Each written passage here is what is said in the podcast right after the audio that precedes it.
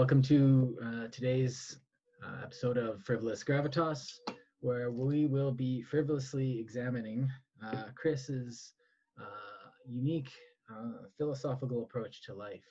Uh, he's taken on many of the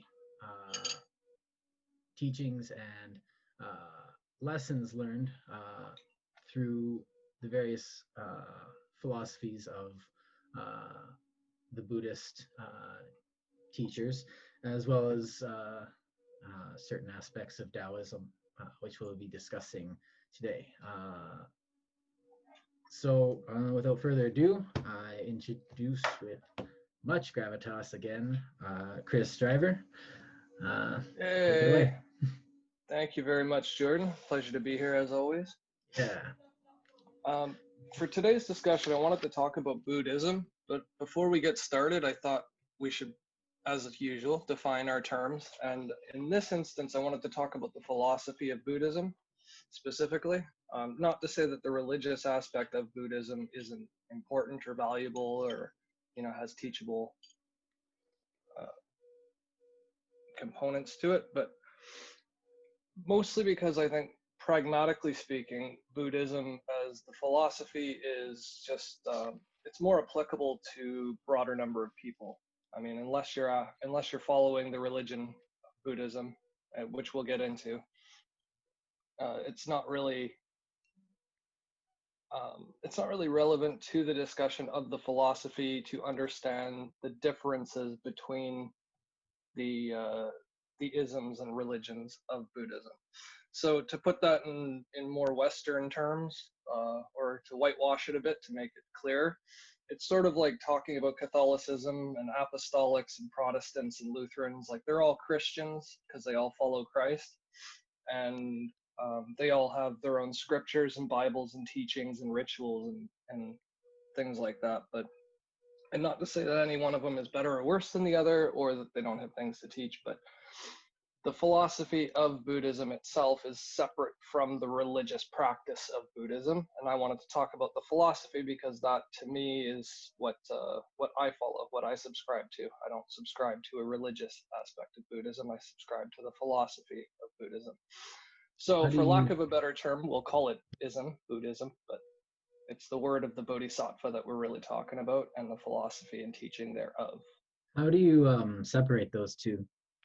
Um, although, like, given that it's uh, famously uh, Taoism is separated into, um, you know, the philosophical Taoism when you read the, you know, read and try and understand the Tao Te Ching, and then the uh, religious Taoism, which involves ingesting poison and becoming immortal, uh, which is easy to delineate because one is uh, uh a great source of wisdom, the other is a great source of not being alive anymore.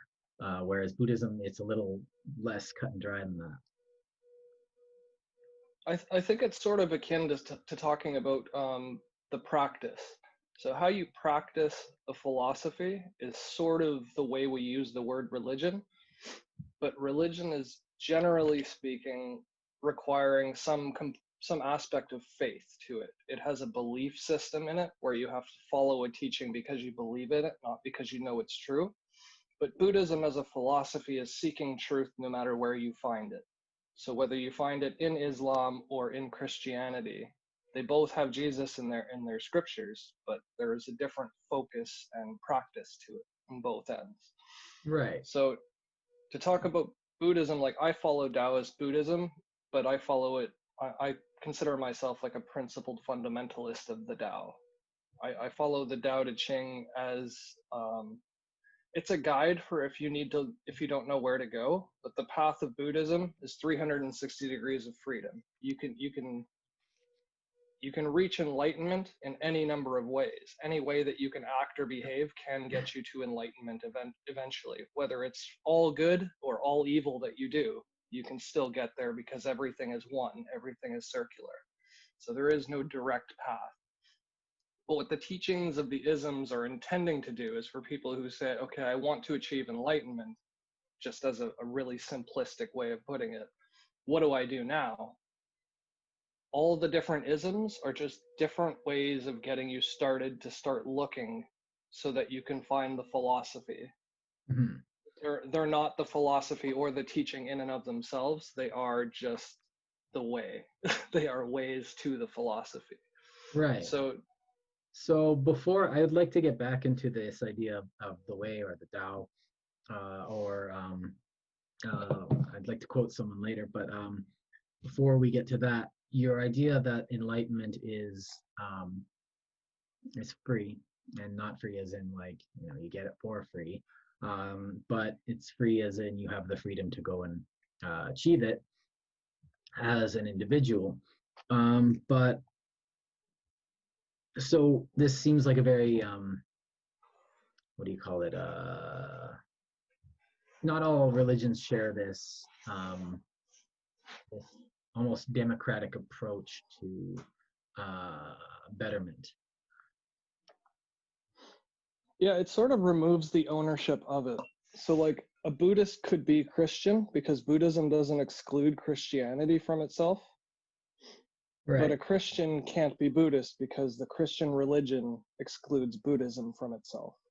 right You can't believe in the Buddhist teachings of reincarnation and also believe in an eternal soul that is one individual, unique thing. Oh, without So Buddhism is the fantastic mental gymnastics Yeah. Buddha Buddhism sort of like the open inclusive idea uh, the ideal of the supernatural or what we would call supernatural but what Buddhists would call the only natural. So everything else is subnatural. Mhm. Like the most natural um condition for a human being is to be like curious, and thoughtful and pensive and loving and angry and violent and you know all of the things part of our nature right? Yeah. The endeavor that we can impose our will and volition into the world that component of it and f- figuring out which way to point that energy and direction is entirely up to us to decide to do. It's things we can choose and the choice of things is separate from the nature of things because we can choose to disobey our nature. Right. People people can choose to suicide but it's not natural to prematurely die intentionally. Uh maybe uh. Well maybe. I'm saying simplis- simplistically just the idea the idea of what we're talking about is what i'm getting at. Right. It's a the fact that we can make choices and other things can't like rocks can't choose planets can't choose water can't choose right so that that that is sort of what we would consider supernatural but that's entirely natural for a stream of consciousness that everything derives from So for a while, I've been working under a assumption. Uh, I don't really know. I've been kind of. I don't really have any isms to attach to a lot of what I believe, uh, or uh, uh, have come to uh, use as part of my personal philosophy. But I've been working under the assumption that all is natural. Uh, there is no supernatural. There is no subnatural. There is no meta natural. It's just everything that is, and you act as an actor within everything that is, as part of it. There's nothing that you can do that isn't natural, um, because you are. The, we are acting within uh, this, um, I guess, totalizing construct that is uh, universe. Um, and we don't really have any evidence to support that there is anything other than the natural. Um, but that doesn't mean that, you know, just because, eh, if anything shows itself to be uh, a supernatural actor within our lives, then that it also would exist as part of uh, the natural world. Um, an ant is building an ant colony, we build cities. Uh, they don't seem natural, but they don't because they don't look like trees but at the same time um, we're acting according to the rules of the world now we still have choice but within the natural world we are we seem to be the only creatures within it that do have that choice and we do need to somehow order our actions within what is and Mhm. to me what you're describing is well, we used to have this idea in a number of religions that, sorry, um, you can attain a, uh, betterment. Um, and they, a lot of these were based around um, less sophisticated understandings of what is these this natural construct that we're living in. Now ours is by no means complete, but we've we've eliminated the understanding that okay, there's there's there's a there's heaven and there's the middle kingdom or earth or middle earth or whatever you want to call it, and then there's hell and the other realms or there's this other uh, six-spoked wheel of creation and karma, and these don't really serve to explain it, but the things, but a lot of the thought that went into thinking those up isn't just because a lot of the metaphysical constructs have been invalidated doesn't mean a lot of the wisdom that those constructs were built on is still invalidated. We still understood what it is to be human. We just didn't understand what we were human in. And mm-hmm. a lot of that is geared towards, uh, and uh, what was it? I had my notes. Nope, previous page. Uh, what uh, the Buddhists would call um, the uh, Magga or the path of this eightfold, yeah, eightfold path of right action. Well, which is only one of them, right speech, right resolve. But all of these are, you have to make the choice to speech speak properly to act right to have the right livelihood to have the right effort to have mindfulness and meditate which we will get into but uh, and i'm also leaving out understanding and resolve but those even though you know maybe a samsaric death and rebirth isn't the way the universe works those things are still very important to us because we still act with as you said volition in this universe um, uh-huh. So I'm, fr- yeah, go ahead. Oh, sorry. From that, I just I wanted to unpack a few things. So what I'm talking about with with respect to nat- nature and choice is the reason for Buddhism is our choice. That's sort of what I'm getting at. It's not that it's natural or unnatural, but um, the fact that when I say natural, it means that you could not do otherwise. Whereas yes. we can do otherwise, and that's the reason we need to think, and that's the purpose for Buddhism. Right. So, so okay, I see. The dharmas and the chakras and the six spoke wheel and like the noble truths and stuff. Those are those are guides and directions for people who need some sort of symbols to attach the concepts to. The right. concept of having volition itself is hard to grasp without physical tangible objects that we tangible objects that we can think of and move around and place in our stage of the world so to clear that to make that a little bit clearer it's like uh, an ant could be is very altruistic. It'll sacrifice itself to build a bridge so that other ants can cross it and, and transport food. Right. But an ant isn't altruistic because of its nature. It is just it does that because that's what it does. It it doesn't choose to do that. So even though it, it exhibits actions of altruism and signs and symbols of it, it is not the same thing as us choosing to believe one thing over another without proof or regard. Right. And I think, so, uh, would you agree that what you're getting at is that, um, and I kind of want to take it back to the uh, democratic nature of it, is that within this choice, we have to find our own path. We can't, uh, like you, you, the whole idea was maybe was, uh, that you sit down in front of the Buddha. Uh, famously, in um, a book by Hermann Hesse, you sit. The guy sits. Uh, an enlightened man sits down in front of a Buddha.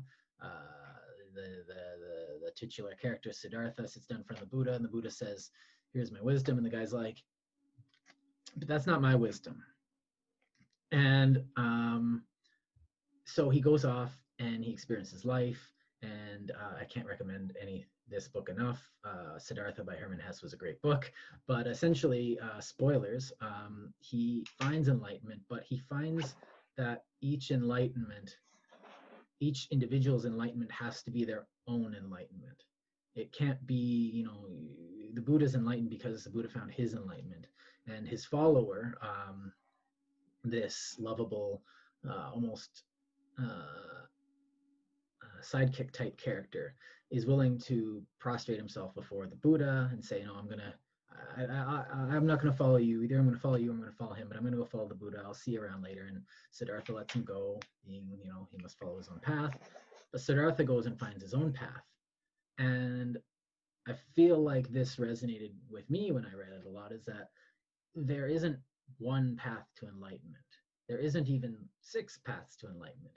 There are infinite paths to enlightenment within the strict boundaries of the way things are because you all have we all have to find our own truth which is part of you know the natural truth or the uh, the full truth uh, whatever truth you think but we all tend to find the same answers but the road can never be the same is kind of what i'm getting at. But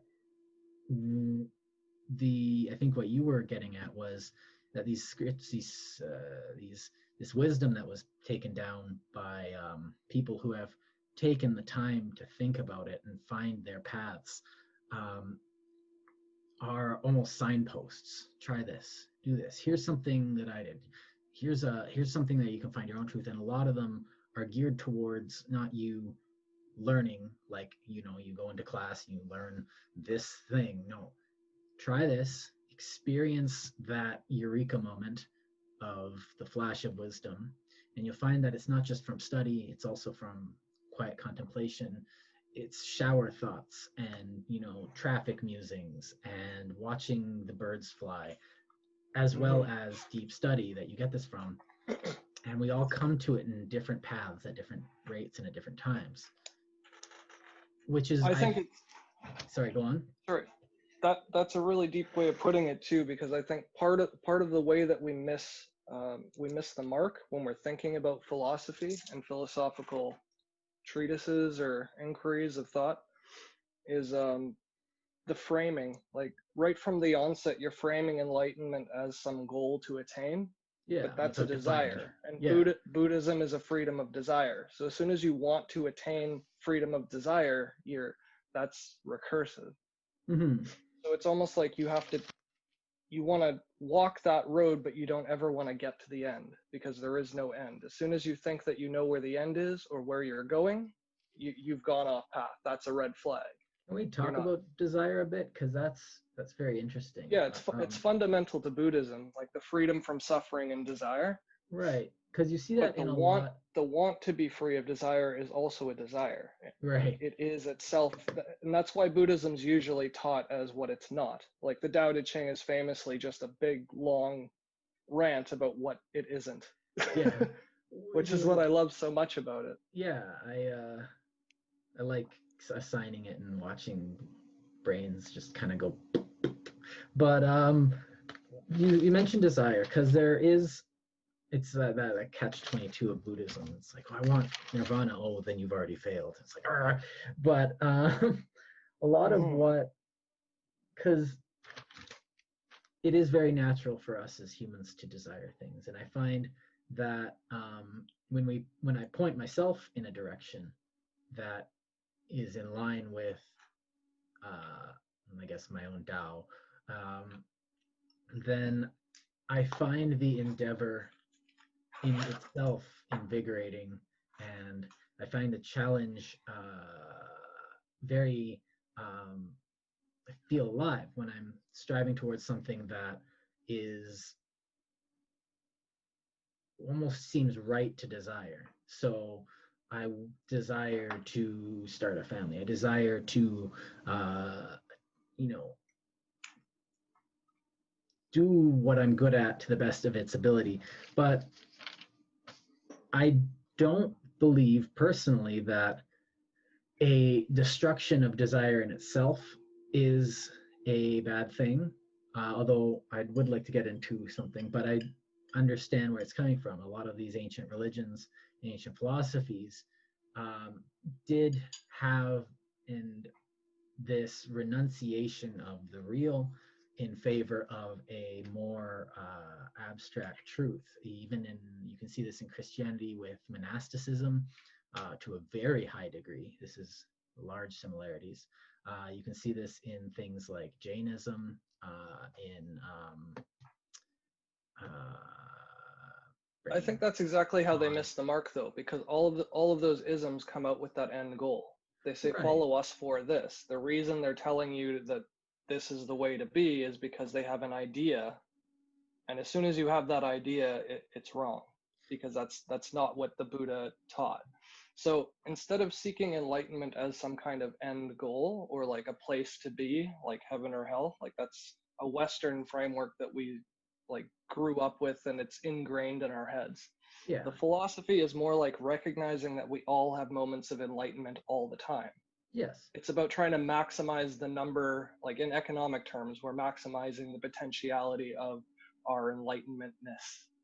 So, in our moments when we play with our kids, or when we make love to our wives, or when we share a meal with somebody, or when we show benevolence and you know offer donations to somebody, in in moments of pure goodness or pure gratitude or pure appreciation or just pure contentedness, not for happiness. It's not for ecstasy or relief. That's why I find irony so funny. And most people do. Irony is like bad things happening. It's it's the negative thing from what you expected to be positive. That's what makes it silly or ridiculous. Or, you know, when an unexpected um, punchline comes out, that's what makes a joke funny. So inherent to our nature, part of our, our biology, we see and recognize moments of enlightenment, of lightheartedness as as um, not a joy like we're jumping up and down, crying, and like you know yelling and screaming. But yeah. that's part of it. I've usually But it's finding that joy in the simplest of things, like looking at birds or grass grow. Yeah, I usually personally will say something like, "There's truth here. There's an element of truth," but that's you know that's just me talking.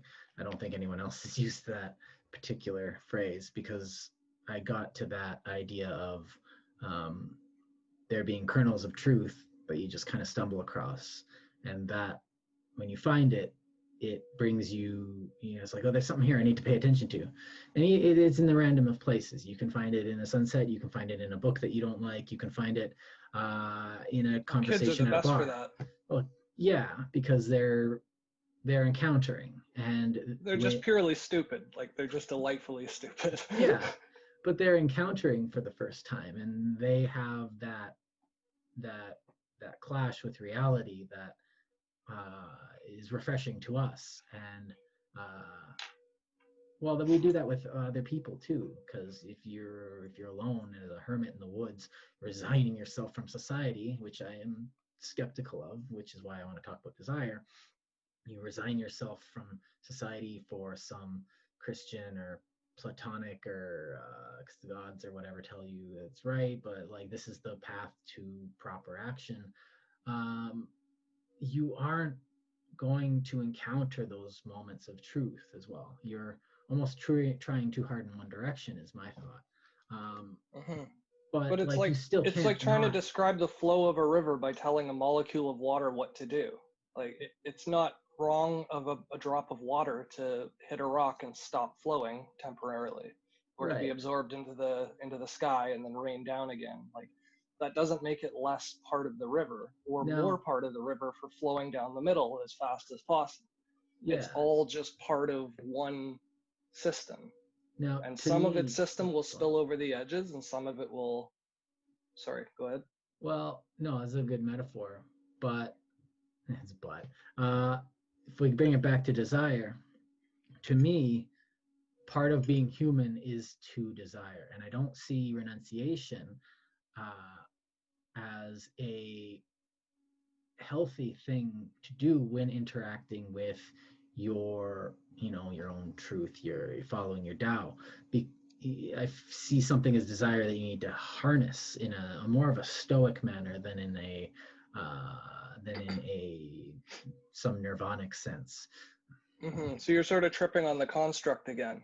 The construct is you must be free of desire. You must try to be free of desire that's not the goal. Right, and I I the, don't go- the goal in a buddhist meditation is to be free of desire in Oh, order when you're in mm. the moment ready to Okay, expand your I see. mind and looking for some sort of um, no my uh, influence from from the world Yeah, my conception wasn't uh, it wasn't a conceptual error. It was a, a, a scope error. Uh, I thought we were talking about like I have become no desire, and in your being as itself, and I feel like that's impossible. But in the that moment, can yes. happen. That yeah. can happen though. From from regular meditation and from practice meditate, it will spill over into the rest of your life, so that like emergencies don't freak you out. You don't panic. You don't. Yeah. You're not afraid. So You can face the world with with less uh, self consciousness and insecurity. right. You're not scared of being wrong or being seen as ugly or all that vanity washes away, not because you're forcing it away by actively telling people wh- how great you are as a person. It happens as a byproduct of self actualization, from realization, from discovery. I'm pointing myself in this direction because this is where I go. Um, I do. So, but if we go back to meditation, and I kind of gonna segue us into there, Mhm. that you, in the moment, you find the point where you don't desire. You're just kind of letting go of your mind as it's well for me that's kind of what it's been like. I everyone will do it differently. Everyone will approach this in different but the purpose is the same and i feel like everyone does need to find these moments of contemplation where you just kind of let yourself go. And you it is a skill that you do have to practice um but On that same vein, we do it naturally too. oh yeah Everybody shower finds thoughts. a hobby. Everybody finds a hobby. Shower thoughts, gardening, cooking, cleaning, walking, brings you just to doing your job at work. When you're in that zone, what they call the flow, yeah that, that's that's a that's a state of enlightenment. That's a yes what Aristotle would say. You're you're affecting your what do you what do they call that? Let the flutes be played by the best flute players. The flute's essence, its purpose is to be played. So yes So as a human being, when you're in the zone, when you're in the flow, or when you're doing human things that you would naturally do, those are moments of Zen. yes And that's where Zen teaching is really useful because it, it articulates that, whereas the Tao doesn't articulate that kind of focus as well. But the Mahayana tradition will articulate the um, the grand scheme of life and, and nature and seasonality, and so they all point at different aspects of Buddhism as a philosophy. Right. I did come to that actually from Taoism, from the Tao Te Ching, um, Oh, personally. Yeah, because I, Oh. I I read it and I was like, I wasn't thinking of like the individual koans or anything like that. I was looking at the um, specific idea of the way, uh, which I thought was fascinating um, way back when. Uh, and I thought, okay, so you are in this world as a, you know, active body, and you know, I don't want to say body and bring this to Foucault, but you are a uh, actor uh, within the world, and um, you move around in it, and you are built in a certain way. There's certain things that Jordan can do that Chris can't do, uh, and if we were to be put in each other's chairs, we'd we'd immediately be put in a position of chaos. When I've found and been constantly constructing a uh, a you know place of order around myself that I can uh, act from in a uh, purposeful manner along my Tao, and I have find that, and I have to refine it every once in a while. I have to reinterpret it every once in a while find the path because you're kind of walking through life with blinders on. You have to, you know, every once in a while you're going to hit a tree because there's so many things to see and do, and it just seemed like it was right but that's not a that's not how you find truth that's just there's that's just life telling you there's something here to look at um Mhm. so when i look and your body chemistry, like shooting endorphins to re- and dopamine and stuff like that, to, right to so reassert its own. I was interpreting my biology as okay this is how i'm interacting with the structure of the universe and i'm doing it in a way at certain times which are you know putting me in a state of you know happiness contentment and other times when i'm not. And i was like okay so these times is the times where I am off my path, and these times are the times when I'm on my path, and these times are the times where I have to be taking a break and meditating to, you know, chart my path, you know. And Mhm. I found my own ways to do that. A lot of times when I was living in Winnipeg, I would, you know, just walk to the forks and just sit by the river and watch the water flow by, and that would just delete everything in my head for a minute or two, and eventually I would just get up and it was useful it grounded me it made me it didn't be like oh the power of the river showed me that i was insignificant no that's bullshit like what it did that's that's that's that's self-aggrandizing nonsense um, what it did was a little more uh, subtle because we are subtle creatures it put me in such a place where i could ignore the things that were on my mind ignore the things that I thought were important. And then when I came out, I the things had a new perspective on myself. And every once in a while, your brain would just go bing and be like, oh, that's what I need to do. And to Mhm. some extent, dreaming does this. Um, but I find that the active, uh, you have to actively do this. You can't just be like, oh, I do that in the car or, do that in the shower. No, no. You have to sit down and actively do it because it's the, the metaphor I want to say is actually you're defragmenting your own disc. and Yeah, that's exactly what sleep does too.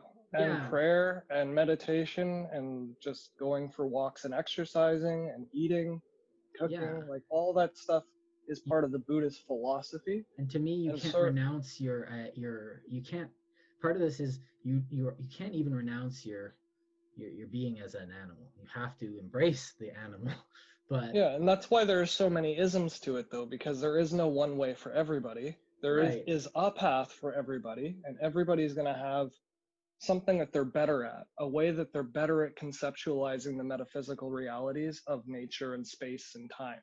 right So, like, no, time and sleep and consciousness are interwoven really tightly in my in my personal opinion, yeah not as I'd part like- of a teaching or anything. i personally would like but- more sleep but the reason I say that is because like um, the way they teach meditation most often is by watching your breathing, and the reason that you do that is because your autonomic system will make you breathe whether you think of it or not. But we're also it's one of those functions of your body that you can also force. You can force yourself to Yes. breathe or stop breathing as well. So by focusing on something that you can do manually, but which takes over on its own when you let it go, what it's trying to do is get you in that space between consciousness and subconsciousness. It's trying to cram your brain into a space where it can spread itself out. yeah And that spreading itself out is like, it's the word that we use, enlightenment. That's sort of what we're trying to get at. It's finding, um, there's a truth there yeah, it's it's finding truth beneath truth. It's not like that this thing is true because we know it to be true. It's finding the existence of truth itself. It's the consciousness of all that is conscious. right and the rower It's gets the it when they're observer seeing itself. A you know you get it you've put yourself in positions to do this. You get it when you're i get it when i'm writing or when i'm uh, I'm mulling over a new concept. I get it when i'm uh, practicing at the range. I get it when i'm hiking um, and For me, it's with music and programming. Like totally different from you, but like, programming is not my zen. It is not my zen um, but the neat thing about programming is you're encapsulating thoughts, basically, right? oh yeah You've i got do actions and thoughts, and then you can encapsulate one and package it up and stick it inside of itself and Oh, I run like it the over and over again. and I, I like it but no it's i'm not oh, the result I don't I don't even finish most of my programming pro. I just like to see if I can get a concept to work by manipulating the language in a way that I've never done before. Mhm. It- It's the it's like doing a puzzle. Like you, you're not going to get win money for doing puzzles in your spare time, right? But you do puzzles because your brain likes it.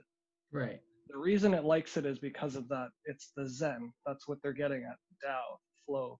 right It's and i believe figuring things out from the inside. so you you you mentioned just now the the you, you do it because your body likes it i like that and because we are our bodies but we have to be honest with ourselves about our bodies Um, but at the same time, we have to we can't just reason our way through every um, every one of our problems because we, we don't have the processing power to even run our own lives barely. So we have these tools uh, that we seem to have. But I feel like meditation being one of these tools, we have to do it actively and not just you know passively be like oh this is this is my little zen place it's like okay but why are you here? You need to almost meditate on your meditation so that you can know what you're doing and you have to have that intention to find something better. And be honest if you don't like the answer. And i feel like i'm not sure of, that everybody's the same that way though. I think some people can just be themselves all like kids are really good with that. You don't have to teach a kid how to play a game. If you don't mm-hmm. teach them any games they will make games up. They will just invent them oh i think adults do it too. I think we just place a lot of uh weird a lot of us do. adults. But, yeah. yeah but it's different for everybody but almost all kids will just play just instinctively. If they see an ant they'll watch it and chase it and poke it and like they're, they're just kids yeah. are the purest form of of zen and buddhism because they don't have any of the uh, the jaded attachments of the world around them or the baggage. Uh, they don't have concepts that they're constantly attaching meaning to like right. when, when Westerners are trying to learn Buddhism, they immediately attach it to theism because it's the closest thing to metaphysical reality that they know of that they can use to as a pivot, like a stepping stone to grasp the concepts that they're they're being well, I don't want to say taught, but exposed to. I don't want to say that that was just uh, Western thought that did that, because humans do have a tendency to create structures like um, organized religions around philosophical concepts.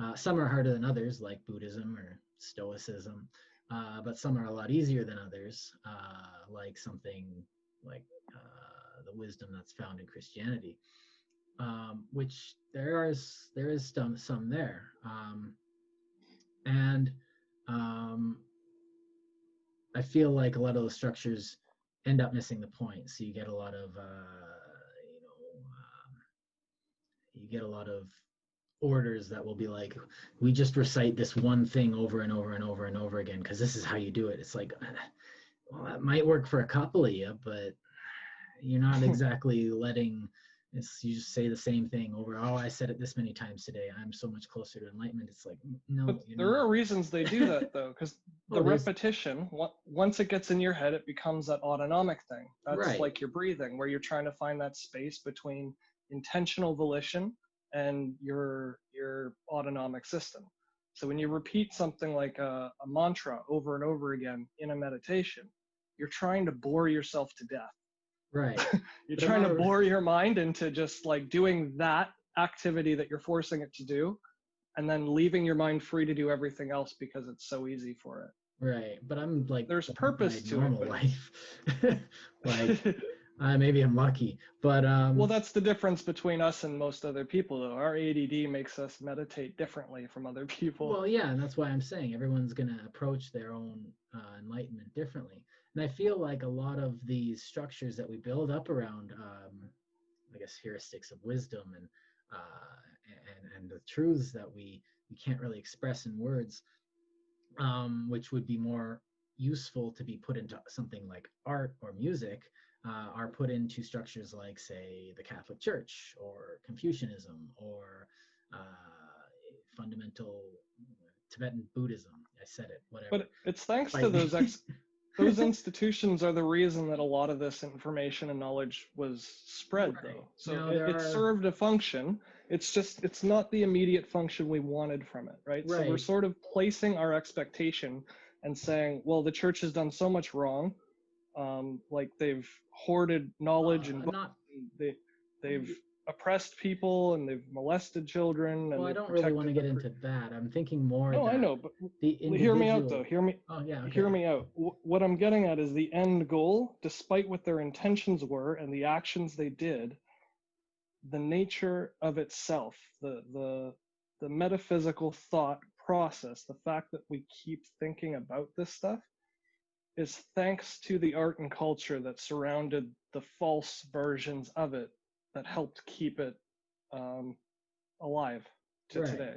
So So it's thanks to our faults right, that it but still persists. my thought is is that people will be more liable to settle with the aesthetic of the religion and the philosophy and the wisdom rather than the truth of it so you really like you know that monk life because you fall into the monk life but you are just saying the words.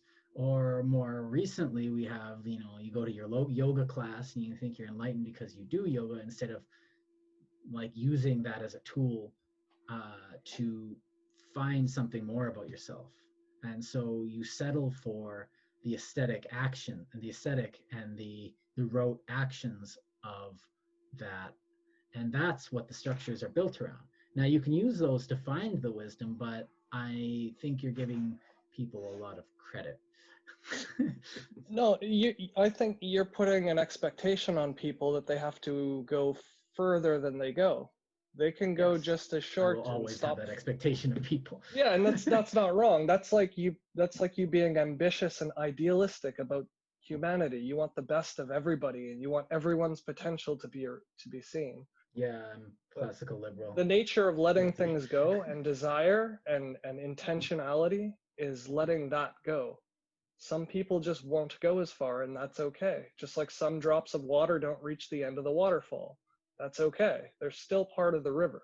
Right. They're still and there. They still contribute to the volume and the flow of water.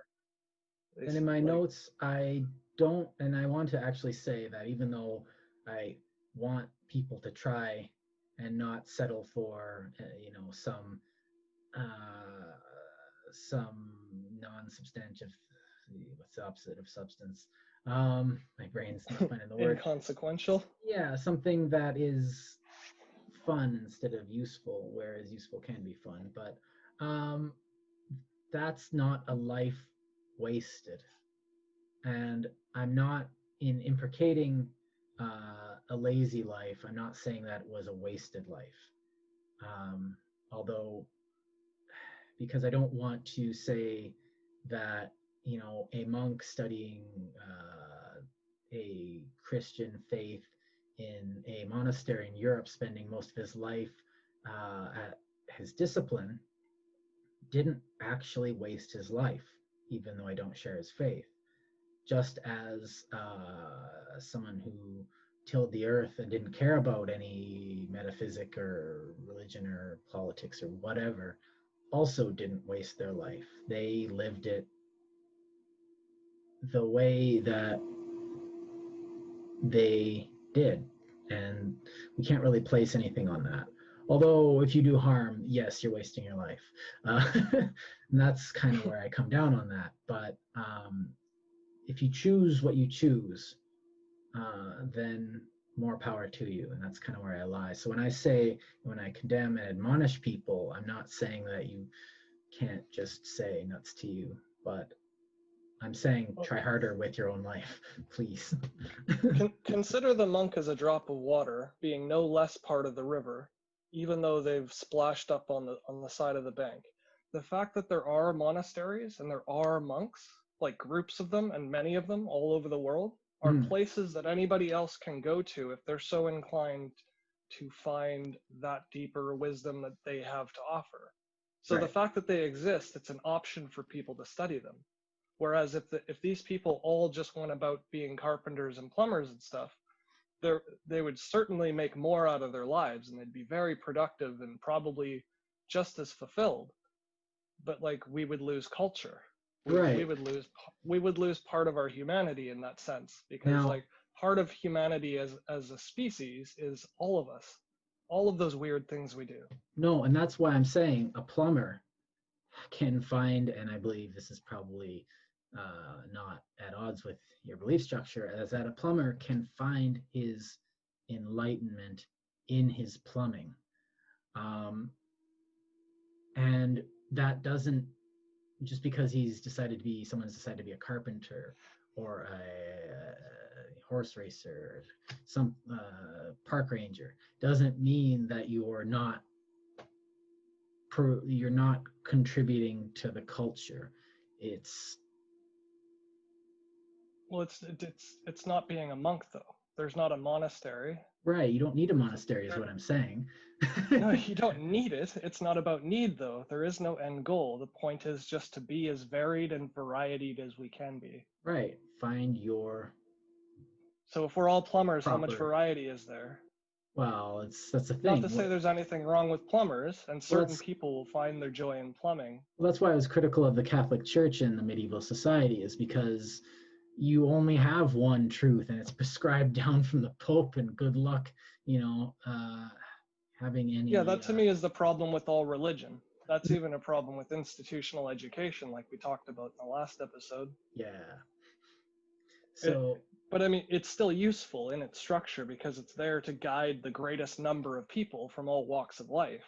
mhm, But in the end, if if you don't have an end goal in mind, if you don't have like if you don't decide how the world should be, once you let that go, then you can just be content and like astonished by the amazing things that already are. You know what I mean? right. That's the freedom of desire. It's the No. appreciation of what what just is intrinsically to itself. Now, one critique what if you are chemically incapable of finding your center? Uh, you have a psychological condition uh, leading to anxiety uh, or some such where you are uh, almost physically incapable of um, attaining such a thing. So Or how do you know they didn't find their center? it's usually pretty obvious. Um, No, it's not. It's not at all obvious. Okay, You're uh, assuming an end goal, and you're assuming that a center should look like this. Okay. But if a, a nervous wreck who's spastic and needs tons of drugs or whatever, Oh yes, if he their loves center just looks suffering. weird to you, No, I'm not saying. Okay, first he's suffering, and they don't enjoy their suffering. Uh, so that's just a different way. I'm sorry, postmodernism doesn't go that far. Uh, I'm not going to call that a uh, legitimate source of enlightenment. Um, if like I- you're I assuming to know what an enlightenment looks like. Okay, yeah, this is just muddying the waters enough that I. Well, it, it's not though because that's the point of it. The point is that you have to stop. You have to stop accepting a truth that is untrue. You're accepting a truth that you know things to be, how people should be, and how they should act, and how they should look. Well, I know that people You should have to be, shed that. I'm very hesitant to shed the uh, idea that we should help those that are suffering and that are feeling uh, negative emotions that could not emotions but negative sensations, uh, chronic negative sensations that can be alleviated. Uh, so someone with a leg wound is just I, like I they come into a hospital and I'm not going to say no you're just living your truth and and let them you know have an infection. I'm not going to do that. Um, that doesn't seem right to me. Nor would it be right. So But that's not what we're talking about. now, what about? You mentioned someone's center. That's different from them having a broken leg. You can't push someone to a center if you're claiming you don't know where it is. And if you claim you do know where the center is, then you must be perfectly enlightened. So then, why are we having this conversation at all? Because it's the discovery, it's the process. It's through the discussion that we each find those centers. Right. It's like having a hospital is really useful because most people who get sick can be treated in a hospital for the things that we know of. But there Right. were hospitals for thousands of, or hundreds of years at least. I think the six, eight hundreds or something they started. But they had hospitals where they didn't know how to treat people. The effort that they made to try Mhm. did help people. Now, That was comforting to some people. there is wisdom to be gained from a uh, from the more negative experiences that we have um, and we wouldn't gain any experience or wisdom itself from uh, without uh, pain in itself. Otherwise we would already be where we would need to be. Um, but the basic tenets I'm working from is that there could exist a situation where someone now there's pain and then there's uh, discordant pain where you well, at least i know from my center or uh, my when i'm walking along my path properly uh, which is something we've more defined um, that if i'm experiencing certain uh, amounts of pain it's going to take me off of that path and stop me dead in my tracks. Um, and that assumes you know your path, though. Like you, you keep adopting the same assumption. It's like yoga, for instance. Learning mm-hmm. yoga poses is not, in and of itself, um, a necessity, a requirement of yoga. You don't actually have to learn that pose in that way with those fingertips pointed in that direction at this angle spread. Those are guides. The process of doing yoga wrong is still doing yoga. The process right. of praying is still meditation. And the process of meditating while you're exercising is no different. Right. So different people, some people meditate by exercising like full board. Like you your brain loves it when you run and play soccer and stuff, right? Right. Mine loves that too. Another person's brain may love just sitting and petting a cat. And their life could just be to work a menial job because all they want to do is pay rent and pet their cat. There is nothing wrong with that. No. As soon as you as soon as you take the goal, your end goal, your ideal human life aside and put and brush aside like way of doing it properly, like you said before, it's a tool. These are all just they're right. specific now, enough I'm... to tell you what to do, but they're tools like martial arts and yoga and, and all the exercises and the, the doctrines are just right. there as now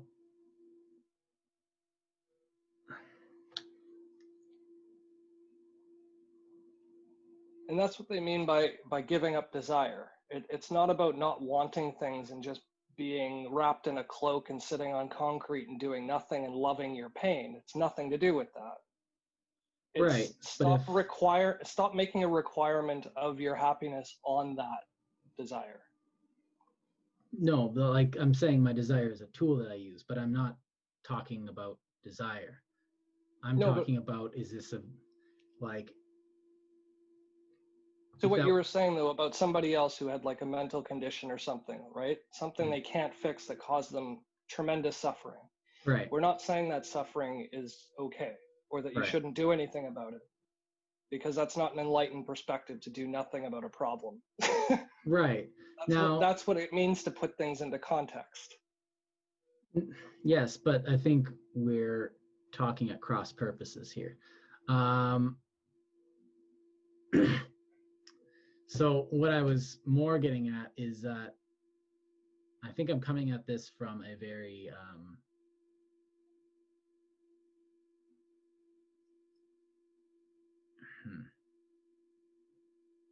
I put this? If that woman petting her cat has found her center and path by sitting there enjoying the company of her cat, and someone comes in and shoots the cat, what does she do? You've that's creating discord in her in her zen. because like we can't talk about the good without talking about the bad. And I feel like a lot of these texts are only focusing on the good and not understanding the discord that uh, exists. Well, I could dig into that if you want to give me a minute to sort of unwrap it. Yeah. It, it might take a few. Okay. So, from a physical perspective, the, the laws of the universe, fundamentally, as we know, E equals mc squared, right? Energy equals mass times the speed of light squared. Yeah. Like, period. So, conservation of energy must not be violated. That just is. So, if energy exists, and people want to talk about auras and reincarnation and how we're all pieces of life, there is a mathematical finite number of particles that were breathed in by Caesar that you are now breathing in over your lifetime. That's not wrong. That no, that is very literally true because the atmosphere recycles all all of the gases in it. No, I mean like theoretically at any moment I could be missing one or two. No, but in your lifetime, I, I said know, you'll know. catch a few. oh, and my, yeah, yeah, of lifetime. course, Yeah, naturally. and that's an average. Some people might get none. Some people might get more. But the the point of it is, water that's sitting in the Arctic that's been there in the trapped in the ice for millennia. It's been there since it landed here. And before the Earth was formed, it was part of the sun because all of like every atom and every atom bigger than carbon, I well, even carbon was formed in supernovas. Because like the compression of stars um, isn't enough to to to fuse um, carbon atoms together. They have to explode to get enough energy to create carbon atoms. Right, because the core So is only car- enough to get to iron, I believe. Yeah, Yeah. because iron's too stable. It doesn't go any further than that, and then it compresses itself and explodes on, on the impact of all that force compressing down on the iron and being uncompressible Yeah, the star well, loses its technically more equilibrium. compressible, but yeah. So the fact that we're all born of stars, as Carl Sagan said, Our stuff. yeah, it, it's it's exactly in line with um, metaphysical teachings of all creed. Right. It's agnostic to who the prophet was or when they were around or what they said. Energy equals mass times the speed of light squared. We are part of energy. You can convert your mass, your physical material that makes all of you, every boundary, even 100 kilometers around you, if you want to be really safe and say that it's completely totaling you. That's like using a limit to an extent, right? Because Mhm. You, you might say like the hairs on my hand grow so far and then there's the air around my hands and then there's the molecules around the air around my hand or what fine. Let's round up the size of the planet. There's no way that you're bigger than the planet. So we'll just say that's the limit of your your your corpuscular nature right? Cor- Corporeal. corporeal nature yeah. Crepuscular is nighttime or dusk. oh well newton used it as atomic but anyway. Oh, Um, okay. Thought you said crepuscular, no no but I think you corporeal. corporeal is what i wanted because it's a large body corpuscle is a Oh, corpuscle. Okay, I see. I thought you said crepuscle, and I was like, mm. go on. Sorry. But the point the point is there's a limit to how much your body extends out into the universe and if you wrap that up you can calculate how much energy you are physically out of mass that includes all of your thoughts all of your feelings your past your present your future because space-time is interwoven. Gravity is an effect that space-time creates as a warping. It's a manifestation of just dimensions of reality moving. And those dimensions of reality moving are all products of mass, and mass is a product of energy. Okay, so the reason why I'm drilling that down is to sort of get back to what our, our discussion here the, the philosophy and nature of all things in existence is not reducible to any one uh, any one focal point because it is it's it's ever present it's ubiquitous and that's exactly how they describe god in all of religions Yeah. so it's just a way of looking at things. It's not that it's right or wrong, and the teachings are definitely not meant to be taken literally. Well, they were maybe written to be taken literally by because the person wanted them to be. Take this The actual wisdom and knowledge from them, the wisdom and knowledge you get from those teachings isn't literal. Right. What what's actually literal is that we are energy, all of us. It just is. That's just reality from physics. How we use and manipulate that energy is what we choose to do. There is no right or wrong with it because the universe is still the universe. Right. So one of the things I'm kind of getting out of this is that um, we, uh, I'm kind of wanting to build off of what you just said here, uh, is that we kind of take reality based on our senses. And because we only have our senses, um, we have to take reality as a summation of it. So, yes, Carl Sagan says, uh, again, going back to him, we say, okay, we- we're all made of star stuff. Yes.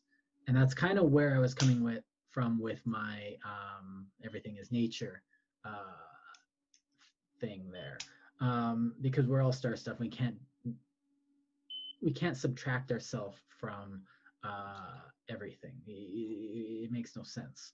Um, But then he says, okay, but you have all this the the these things that we've thought of and these these constructs of the way the universe works and you know all this stuff that happens uh, and you get this we have this construction of uh, what he would have called a demon haunted world in his book demon haunted world uh, where he makes the point that reality even with all of these metaphysical you know things that we put around it is still this fantastically interesting and magical place. And he doesn't use magic as you know anything that's outside reality, but he uses the word to as the illicit reaction that we have when confronting something sublime.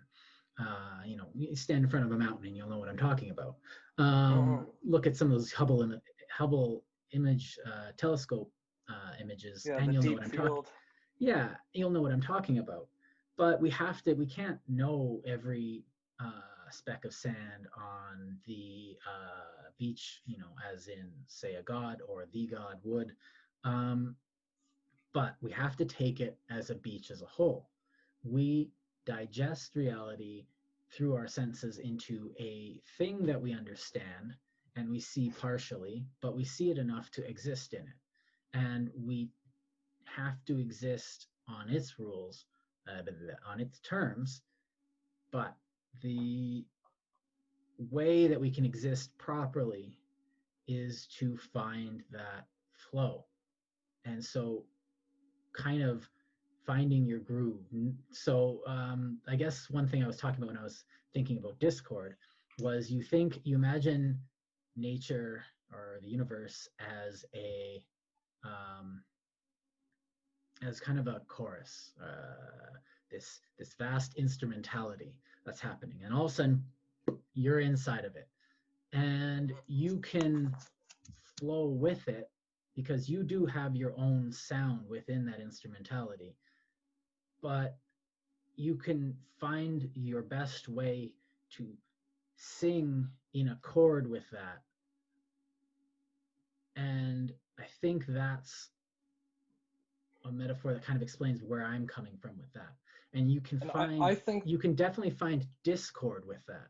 And we know and have seen lots of people who are having trouble and and are definitely in discord. And how do you know? Well they tell us. Um, but then when we ourselves are encountering it we definitely know when we are in accord when we are uh, in tune when we are playing the same song that nature is playing and we're going with it as ourself as an individual within this unindividualized thing which is the universe. Yeah and yeah, sort of getting back not to say that there's anything wrong with that. What i'm getting at though is that's one scope. That that's one context. You're assuming that you know the song that nature is playing. No i'm you not actually I assume that you are because never... you think that death is a bad thing. You think that cat being shot would be negative. Just because we're sad about it doesn't mean that it's actually the universe saying like it's negative. I would rather not die. We can be sad. yeah, I know. Rather is that's part of our nature though. Right. But our nature to want to procreate and subsist and, and to continue surviving. And while right. we survive, we might as well figure out all this other stuff on the side. But to say there's a proper way for nature is a contradiction of terms because no, not existing saying, is just as natural as existing. No, I'm saying not proper, but I'm saying it's it's doing its own thing regardless of what we do. And being part of it we have to figure out who we are and do our own thing with regard to it. But it's that injection of perspective that makes religion so dangerous it, that's Wait. what makes people start controlling people by telling them what it's supposed to be like, right? What and it I'm should saying, be, and what now, you should do with your life, and what is a good life, and what's the best for you, and what's right. your potential, and which is why I'm saying that this is an individual thing. You have to approach it as an individual, and this is where meditation right. and finding your own Tao comes in. Uh, but that's why art is so wonderful, is because art is about individual perspective. It's an expression that only one person can offer. Right. one person creating that art. And good art is something that one person can make that everyone can somehow understand. Everyone looks at it and goes, "Yeah, I get that." right, but the nature of the universe doesn't give doesn't give a damn about art. No. In the nature of the universe, it's, it means something to us because we prescribe meaning to it, and it means something. It, it gives us feeling, and Right. it, it inspires us, and it it does things positive to us. But that doesn't make it positive. It just means that it's there. Yeah. So Buddhism is about finding the things that are just there. It's not saying that you should never deal with things that you enjoy or like or don't like. It doesn't mean that you should be happy in pain. It means that you can find a space between pain and happiness that's right. separate from it. Now, on that, That's the I come to um, actually where I kind of learned, I can't even remember the passage, but Plato specifically was talking about how, um, yes, we don't want to feel bad, but it's foolish to, I'm very paraphrasing here, uh, it's very foolish to see happiness as the uh, goal that you should attain, where it is from contentment that you can act uh, towards happiness and towards unhappiness. Um, and um, that, I think oh, sorry, that idea was very useful, I found, uh, in helping me. Uh, so the idea of contentment rather as the goal, finding a your own baseline um, through the exploration of yourself. Um, I think that's what he was getting at though. That Yeah. was in the context of practicality. The entire purpose for that was to be practical. Oh yeah, like that's Plato. purpose for- yeah. I took it outside of what Plato probably wanted me to take it as, but you know. No, what? that's what he was going for. That's how I interpreted it too. But that that's also the reason that somebody might be motivated to follow Buddhism, like the Yes. philosophy. I mean, and it's different not because not work for because they'll ever people. achieve it. That's And it's not to achieve something though, and it's not for. It's because it's practical and useful to people to find joy as much as it's there instead of overlooking it. Mhm. That's the practical application of finding Buddhist Zen or the Tao. It, it's being able to accept things that you can't change more readily. yeah. so that you can move on and be as least affected by them as possible where you Mhm. don't want them and most affected as possible where you do want them Right. And I find that Buddhism itself isn't, it's just, hmm, how do I say this? It's something that wasn't just discovered by Buddha, because a lot of these things are mirrored in other places. Because if we were to take you, what you just said out of context, I would say that you've been reading Marcus Aurelius or Seneca.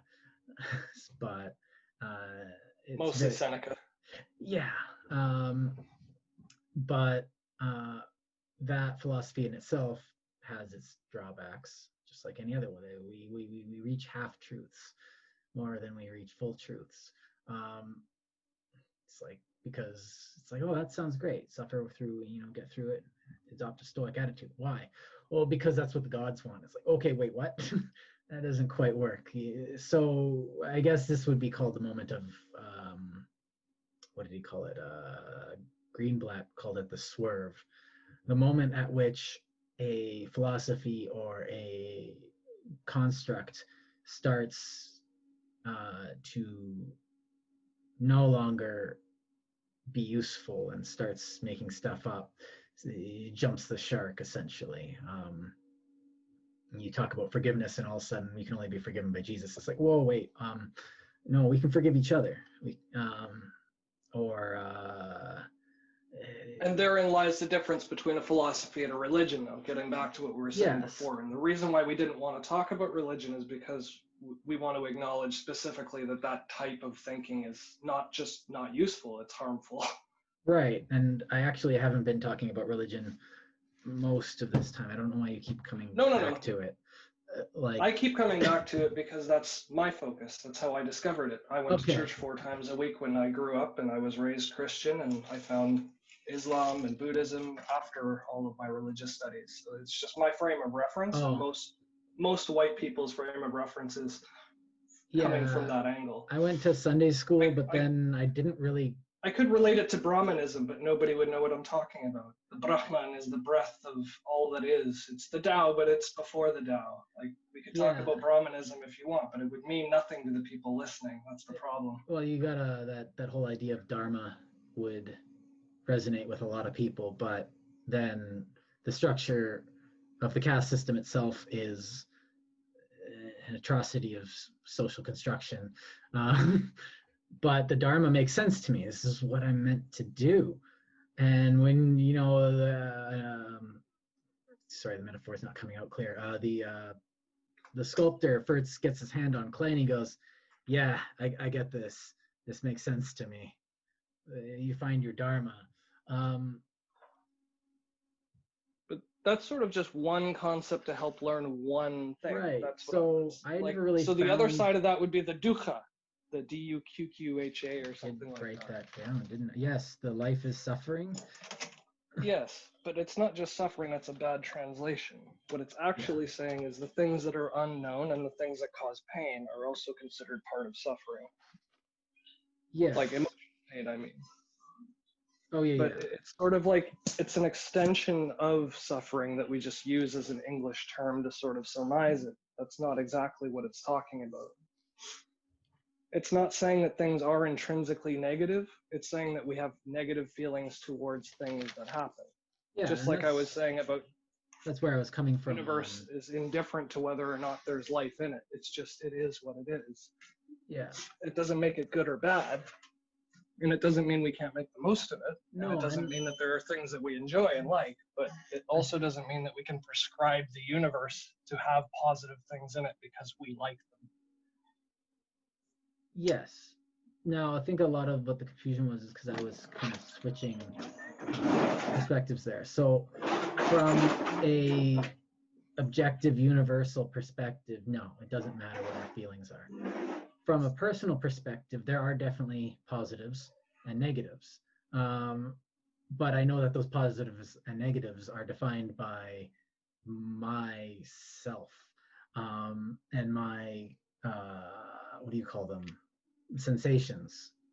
But they are like yes the objective reality doesn't care but i'm not purely living in the, my in objective reality. I have to live as a human.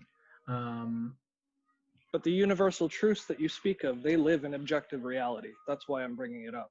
right but they To find universal truths, you have to find that objective reality and analyze it separately from your own intuitions. oh yeah Because your intuitions are fundamentally based on your nature. but the other thing is that i can do is that i can take my uh, intuitions and sensory uh, what do you call them i can take those as uh, signposts so i can take it as evidence. I'm feeling bad about this.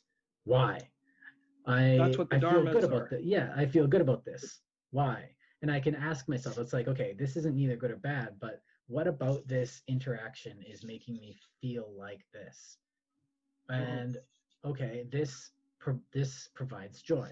How do i keep doing this with my life? Oh i can go get a job and get paid so But the uh, Buddhist philosophy would be dissecting it to find out what part of that gave you joy and find that part in more things. yes Rather than doing more of the one thing, it means finding a that one thing and spreading yes. it out.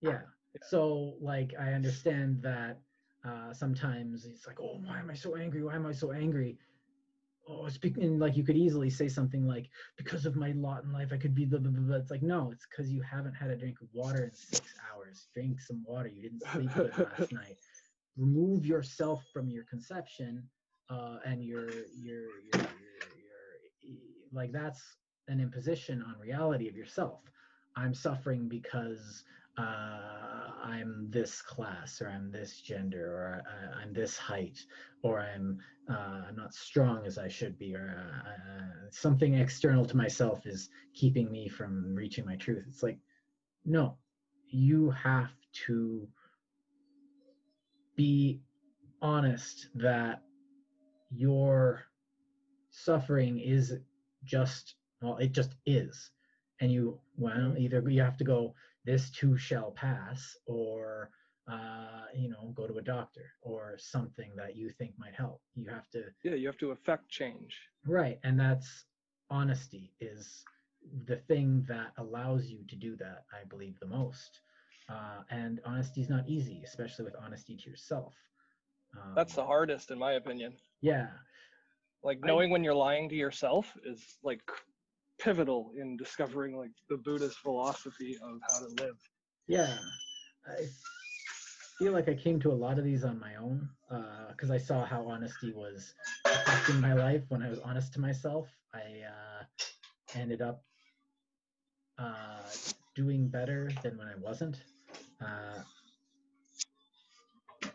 but I think that it's a practice that um, came from an odd place in my life, which I'm not going to get into. Um, but I was lucky. I think that's typical. Everybody goes through that. Not Yeah. the same thing, but everybody has that self-discovery that they go through. They just Yeah. they all have a different way, a different path, or whatever you want to call it. hmm Uh, For instance, an athlete.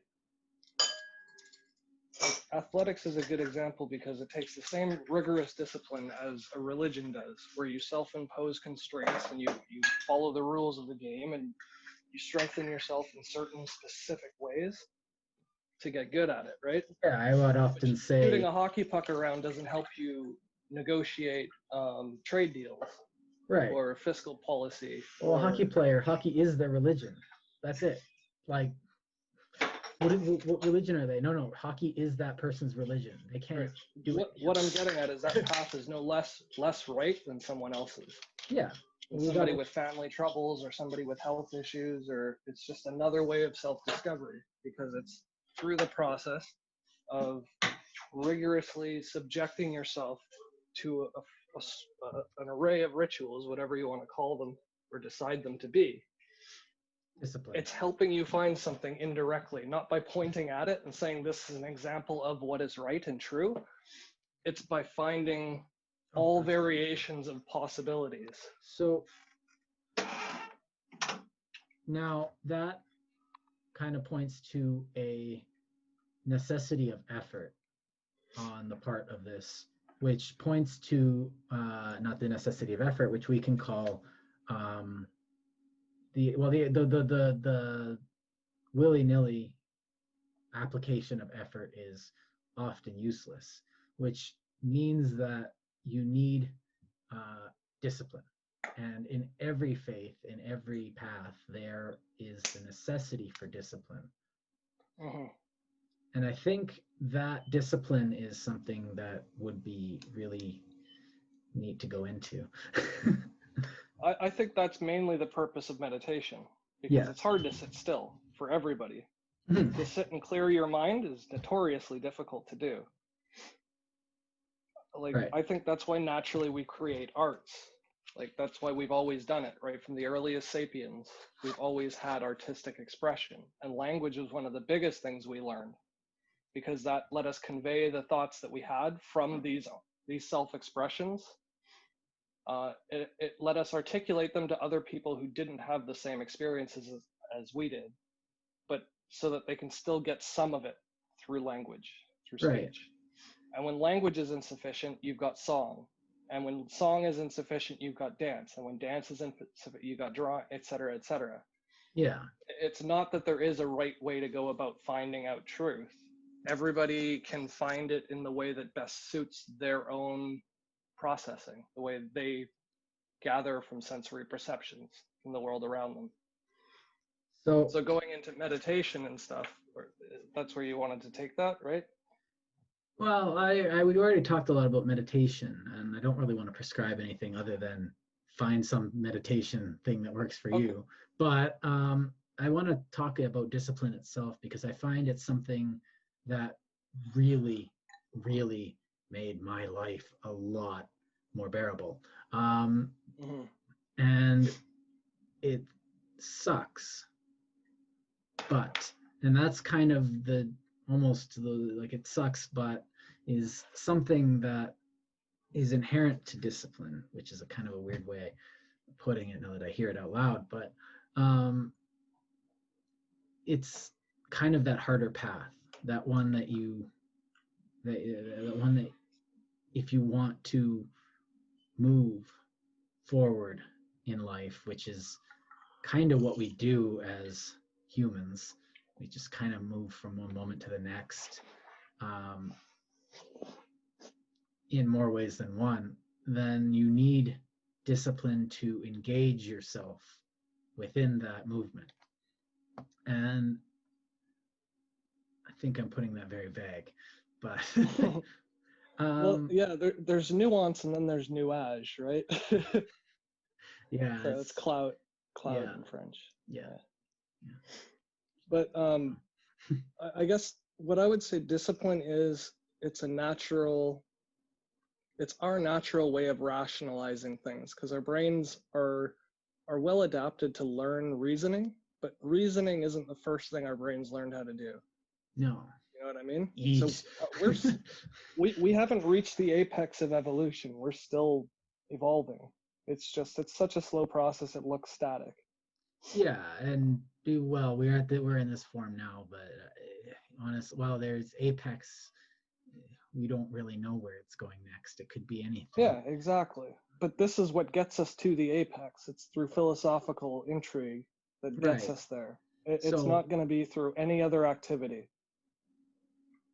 You're right, because everything else is just how we subsist. It's right. how we eat and feed. We're just bioreactors. We we convert energy and spend energy. That's all we do. Right, because we're, how we're we entropy temporarily.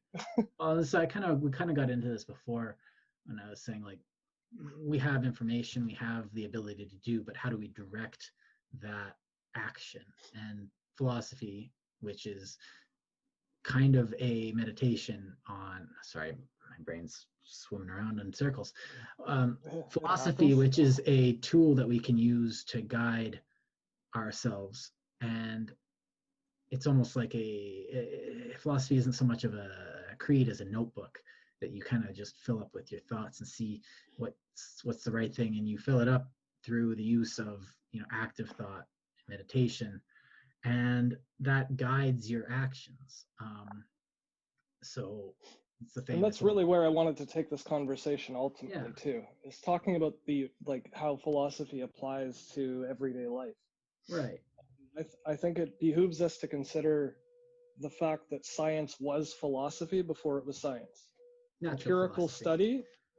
Well no empirical study like the act of measuring and observing things is science. Right and we've you need the philosophy- done it. But you need the philosophy of like i'm going to do this methodically.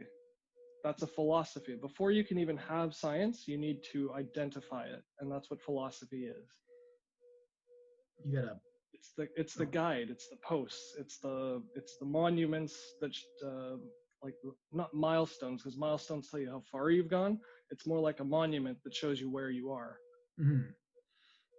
so for instance you can't have math unless you decide to start counting things. And if you decide to start counting things you have to develop arithmetic which has rules. Those rules are prescribed by logic and reasoning which is done through philosophical introspective. I disagree to an extent as we just because we didn't have a word for it doesn't mean we couldn't do it. Um, and a lot of times well without the word the process would still be philosophical in nature even if you didn't have the word philosophy. Right so you get people still like be doing philosophy. Right so the method of like people accidentally did the method of science they use the scientific method accidentally all throughout history. You know some guy Mhm. making uh, like 6000 years ago was making fish hooks out of fish bones going like i'm going to try a whole bunch of different types of fish hooks and different types of bones. Maybe i can make a better fish hook. And he does it and he sits there and he goes through the process. And all of a sudden he's like yeah that guy that's the fish hook guy. We, we, we, we you know but they didn't know how to take advantage of it very well because they hadn't uh, we didn't have uh, the um, structures of passing things on. We didn't have the uh, knowledge um, processes that we do nowadays, where we, uh, you know, just a simple thing as a book. Um, that you know that's this high tech technology right there. right and we, we do take these things for granted and it's like oh it's just you know an oppressive way of knowing it's like no this is a way of moving information from one generation to the next uh, Well, because one brain to the other. Like it's not like we're sending electrons from one to the other or connecting neurons or anything, right? Right You're just making perturbations in air, like to make sound, and then your your ear oscillates and interprets sound and and recognizes like tone and cadence and in, intonation and nuance. right Like it, it's it's absolutely astounding how much um, like mental faculties are required for just communicating.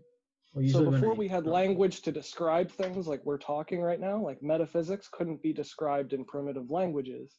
You had to have the discussion, even if it was about nothing.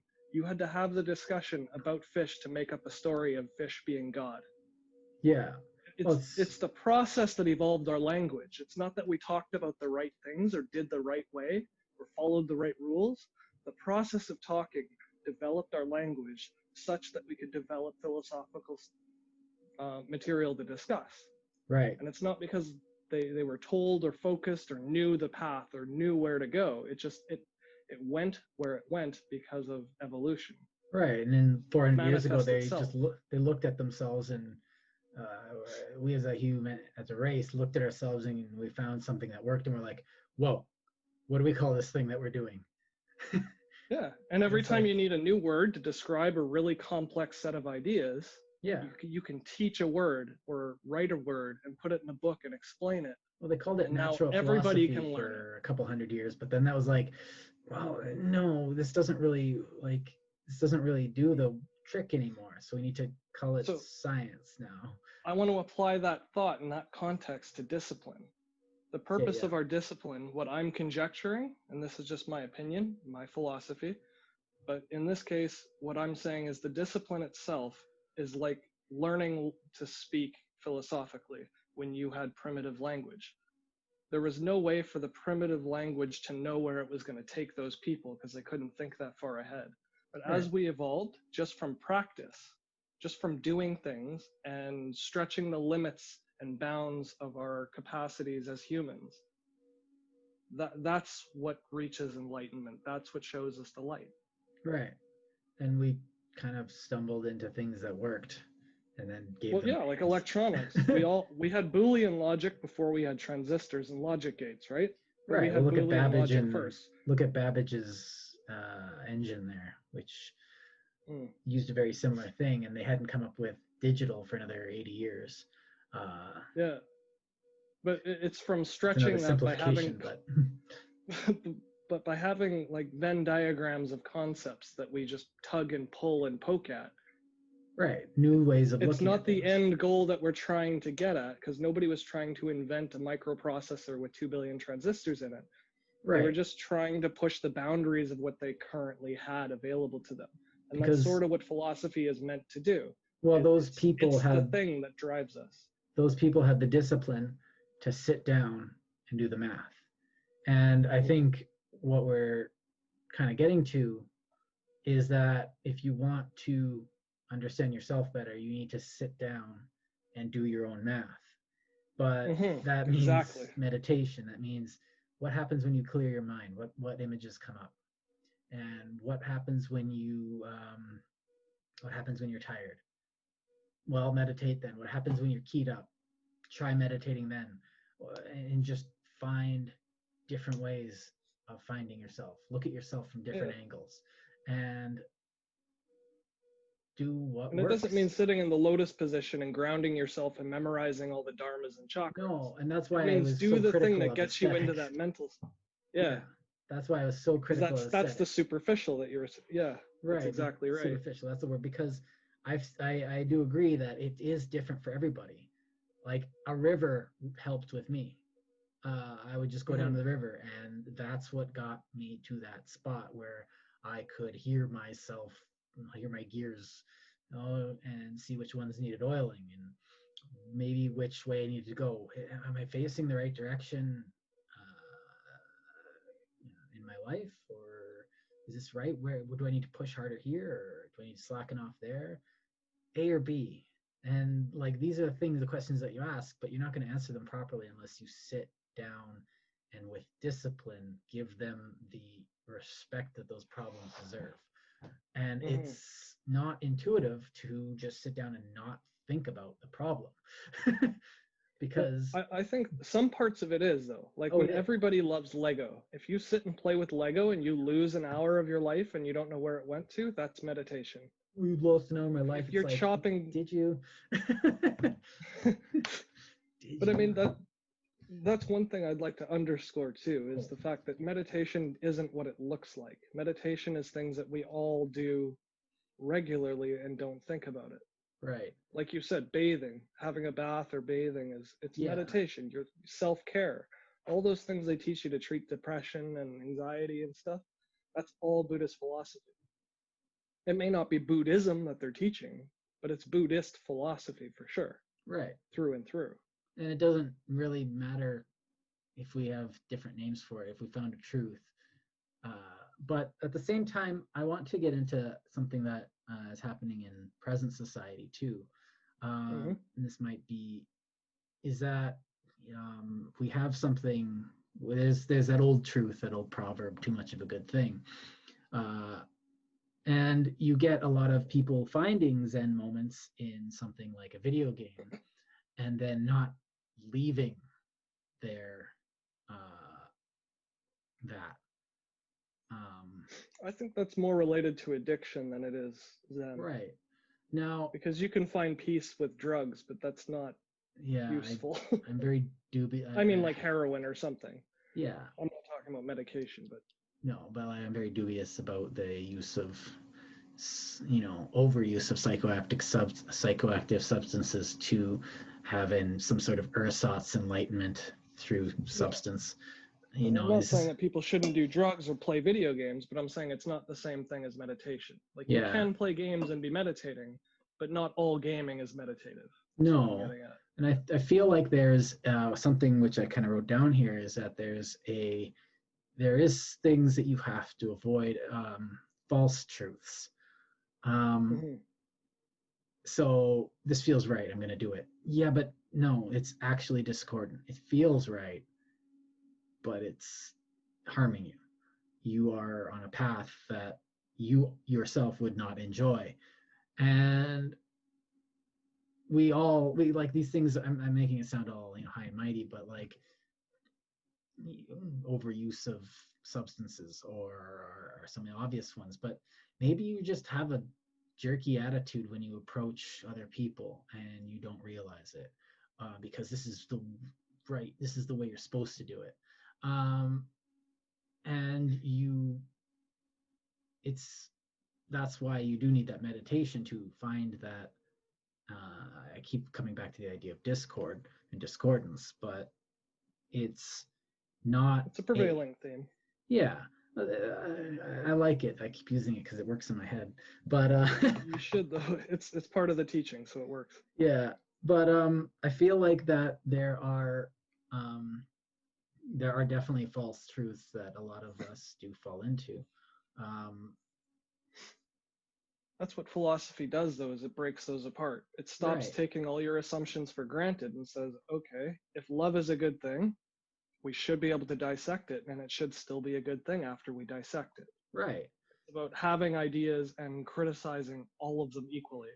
yeah and even if you know it's like what is love and then we we dissect it and we find okay it's not exactly what we thought it was at the first but i can still say it's But a maybe good it's thing even better. yeah okay we, we this is now we know it's necessary even But though it's not That's what. I discovered about love over my life is one of the biggest things I learned was love multiplies. It never divides. Yeah and it's kind of infinite And it sounds simple. like you have two kids, you don't think less of the first kid or the second kid, right? You, you just love two now. It's but that idea to me was I like this foreign. one because this one doesn't punch me in the balls every day. But no, but and that's the thing. You could like one kid more than the other, but it doesn't mean you love them more. Like that's Yeah. a completely separate thing too. And it's stuff like that that you figure out by criticizing your own your own preconceptions and your, your Yeah. prejudices. Basically, they're prejudices. and I think we've a lot of these things have a lot of names that we have nowadays, but uh, because wisdom takes a lot of forms. But I feel like you do need to, and the discipline is the way that you avoid uh, false truths. Oh, I'm playing video games 24 hours a day. Well, maybe, well, it feels right. It's just, just uh, this feels right. It's like, okay, man, but um, watch out. Like that's all I can say. But you know, if it was me, I'd probably want to enforce myself with discipline to not do something like that. But at the same time, too much of a too much discipline. I need like I need to force myself with discipline to not keep chugging along with work or you know i need to take a break. I need to not just work myself to death. Well i'm not tired. Well no you have insomnia. That doesn't mean that you're not. Yeah. Just because you're not asleep doesn't mean you need to be like going uh, and that's what true wisdom is it's yeah. knowing that even though your body is telling you not to sleep that you need sleep and doing it anyway like right. that's maturity that that comes with age that's something you can't just teach people but I mean, it doesn't just come because you get older either. It comes with age and practice. So practicing Buddhism is different from studying Buddhism. Yes. You can study Buddhism and know all about all the words and all the the special methods and pictorials and rituals, but that's not learning the essence. It's a that's good way to learning the teach Sophia. courses on Buddhism. It's a good way to get a teaching position at a university, but Yeah, and it's useful if you're trying to learn what Buddhism is to know what other people are doing with it. That's perfectly valid information to learn, but it's not the same thing as practicing Buddhism. Or practicing a philosophy and knowing a philosophy are two different things. Right. I say knowing because knowing is like a bad word in English. At least in like Spanish and French or whatever, you have like connaître and savoir. Yeah. Or uh, conos, conoces and you're aware sabo. and you have uh, there's one's awareness another is a um, familiarity yeah is the best word like, for it yeah i know that being familiar with a person but you can know a number of things yes um, but uh, like a lot of that recently has been made a lot more cloudy by uh, certain things like um, epistemic criticism of uh, knowledge itself. You can't know anything. It's like, yeah, obviously, but like I do know a few things. yeah, I don't know nothing. It has to be something. Yeah. What is it that you know? I don't know exactly, but it's something like this. I feel like a but lot of that is a trap. That's just an ambiguity that is placed on so that you can say whatever you want. Um, because if you don't yeah. know anything, then anyone it's like okay, no rules. That really triggers me actually because uh, and I say that lightheartedly, not literally, but uh, yoga. When yoga became a, a, really big fad in the last 10, 20 years, yeah. um, as a practicing Buddhist, I just it, I found it really funny how people would do yoga and not do yoga. you know right. what I mean? like they go to the classes and they do it like three times a week and know absolutely nothing about themselves through the process but they've memorized the positions and the names of the positions yeah like Stretching that's like studying i can philosophy. do that at home yeah yeah it's like studying philosophy and not knowing philosophy i think that's i remember hearing at. a bunch of like actual yoga yogis uh, who kind of roll their eyes at uh, you know hot yoga classes and stuff like that. But yeah, and they chuckle usually. Yeah, like, it's like oh, you're most Buddhists find it funny how people. It's like oh, cute. well, nice try. Keep at it. and one of the problems I have with the oh, one of the problems I have with um, that is that in the North America at least we do have this tendency to um, trivialize certain concepts to make them palatable. Um, for uh-huh. instance, the idea of karma, as it's ex- as it's a, explained by Western New Age religious people, uh, like an elastic band that snaps you. yeah, but it's the thing is that it snaps you, you know, in an indeterminate amount of time, whereas karma is originally understood to be an elastic band that snaps you in the next life it builds up and it does and it's just kind of like you're filling a bucket of uh, you know bucket and then the bucket's given to you that's why i laugh it's funny they they yeah. treat it like it snaps you like an elastic band but it doesn't yeah, it's asinine, and Yeah. it's like, oh, you know, I must have done something good recently. It's like, oh, really? Maybe you should just try and do good things all the time and not care about whether or not it comes back to you. Um, Yeah, by that logic, Trump would be like a homeless person, and he's Yeah. not. Like it's just not how the world works. but then if also if you go from that, like it also it's also like perspective. So one man's karma is another man, like one man's good karma is another man's bad karma. So But from a rock's perspective, any experience of life, any experience of joy and happiness is better than, or not better, but more than it would have experienced otherwise. yeah, which is why even I, the worst human life is more fulfilling or rewarding than the most, the richest rock life. Right.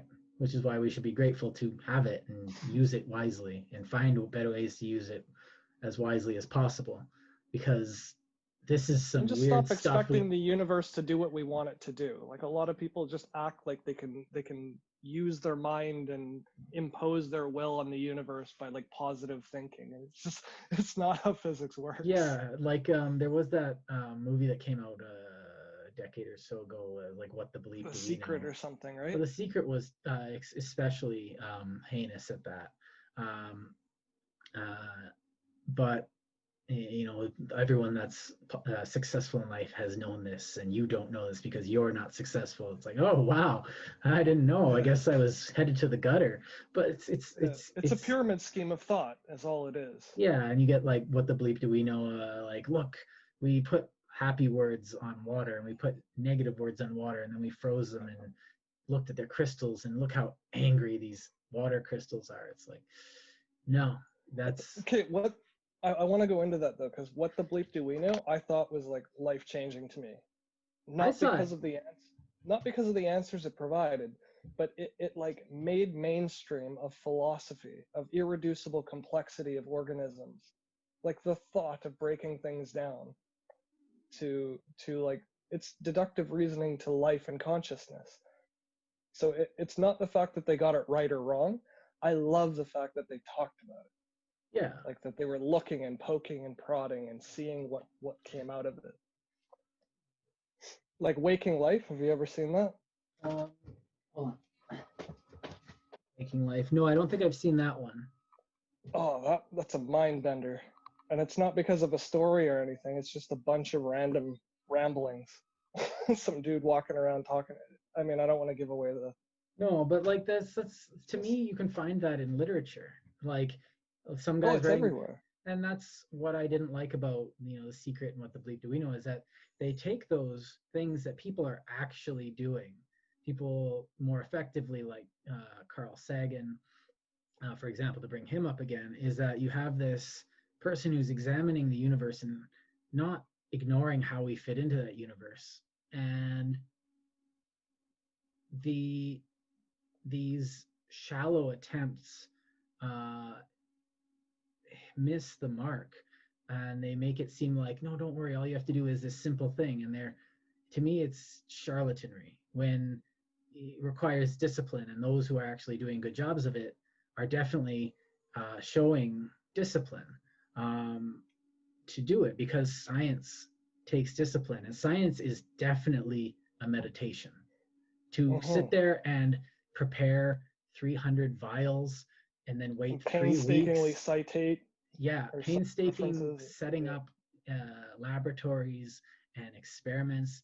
These are not uh, easy things to do and they take careful planning. They take intricate uh, work and dedication on a level that was almost monastic uh, and i've heard from uh, multiple people that have done uh, scientific like science there are uh, people that do science in my uh, family that um, the um, that there is a uh, there is an element of personal meaning that they get out of it, and it's not just a job. Um, and I feel like that's a truth that they've come to, irrespective of someone telling like it's okay, all you have to do is this one thing, but there isn't just one thing that you need to learn, and there's not just one thing you need to know. There's a it's an approach You need to Mhm. approach life, not here's the rules I need to know. And Yeah, you get a it doesn't of, matter which way you approach it. You just need to approach it some way. Right, Life is all around you. You just have to step. right, and you know walk forward. And don't doesn't matter if you stumble. One of the things that you learn is uh, you know make a decision. Is it a good decision? I don't know. You made a decision. That's all you needed to do, and that's be and that's the an honest- Buddhist philosophy. Yeah, Oh, go ahead. sorry. Sorry, I was just. I was going to say the Buddhist philosophy, just in line with what you were saying there, would be like stepping forward is another Western tradition of getting to somewhere. And a Buddhist would say stepping anywhere. Oh Like, yeah. That's still progress. Well, to me, you're exploring the world around you. To me, stepping I forward understand. is taking that first step. I don't know where yeah, I'm it's going. a metaphor. I'm yeah. going to start going that direction, but I don't know where I'm going after that, and Mhm. that's okay.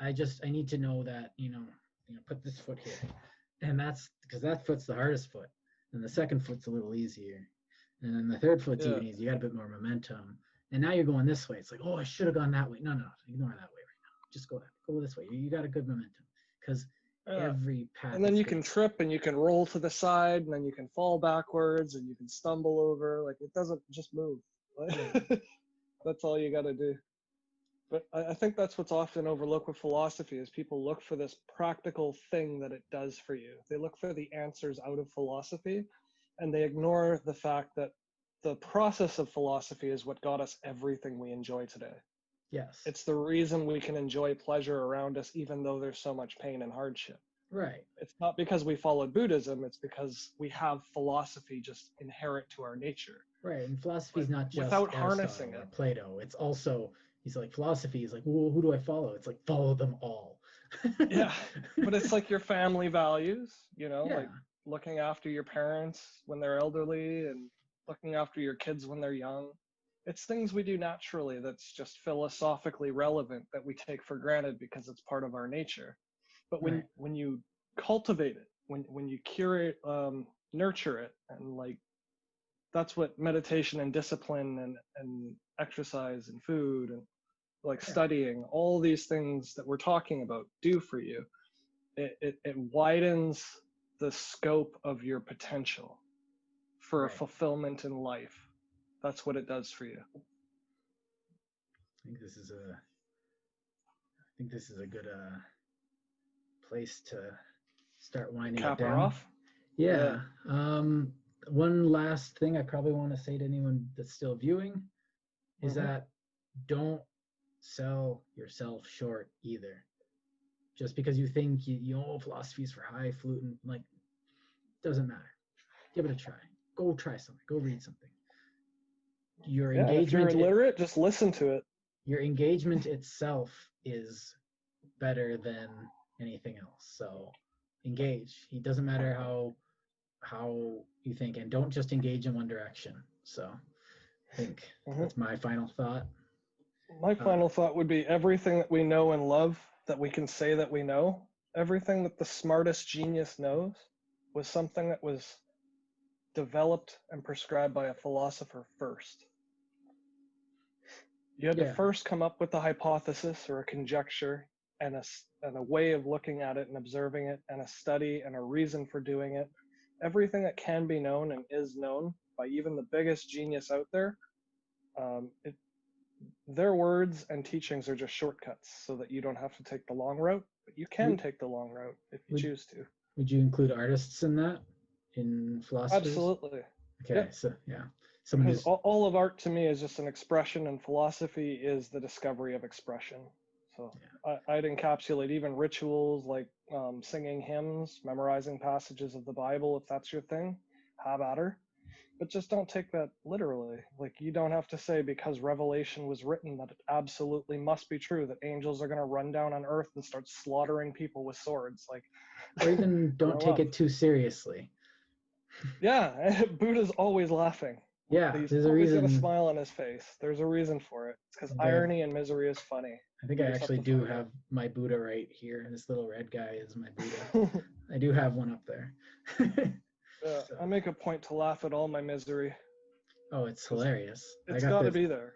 I uh, I got hit I got a scar here recently about a year ago, and I was laughing all the way to the hospital, joking with going up to the nurse, going, "Guess what happened to me?"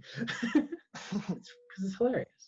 It's it's it's yeah, I used to joke like even in the operating room right before they put you under, I joke with the nurses, keep your hands to yourself. yeah, I don't want to hear any ticking after you. You better have that watch on when you when I wake yeah, up. Yeah, don't lose your watch, Doctor Nick. so I think that's a good place gotta- to. It doesn't mean you gotta laugh at dead people. It just means that you can't be mad Still when other people laugh at dead people. Or laugh at you. Or laugh at you, yeah. Like who cares if they think you're funny or funny looking or you know weird or Yeah. if you can't study and you're dumb, that doesn't mean you're less of a person. Dumb people are still people. Like it's okay to be dumb. I'm dumb. Like, you know, not every way possible, but um, there's there's no right way to be human. So No. when Buddhism's all about shedding that desire of having that end goal, and if uh, you'll be a lot less hard on yourself for failures and take them more positively if you can realize that it's not the end of the world. Yeah. Yeah. All right. Well, Cool. uh, well, thank you much for engaging.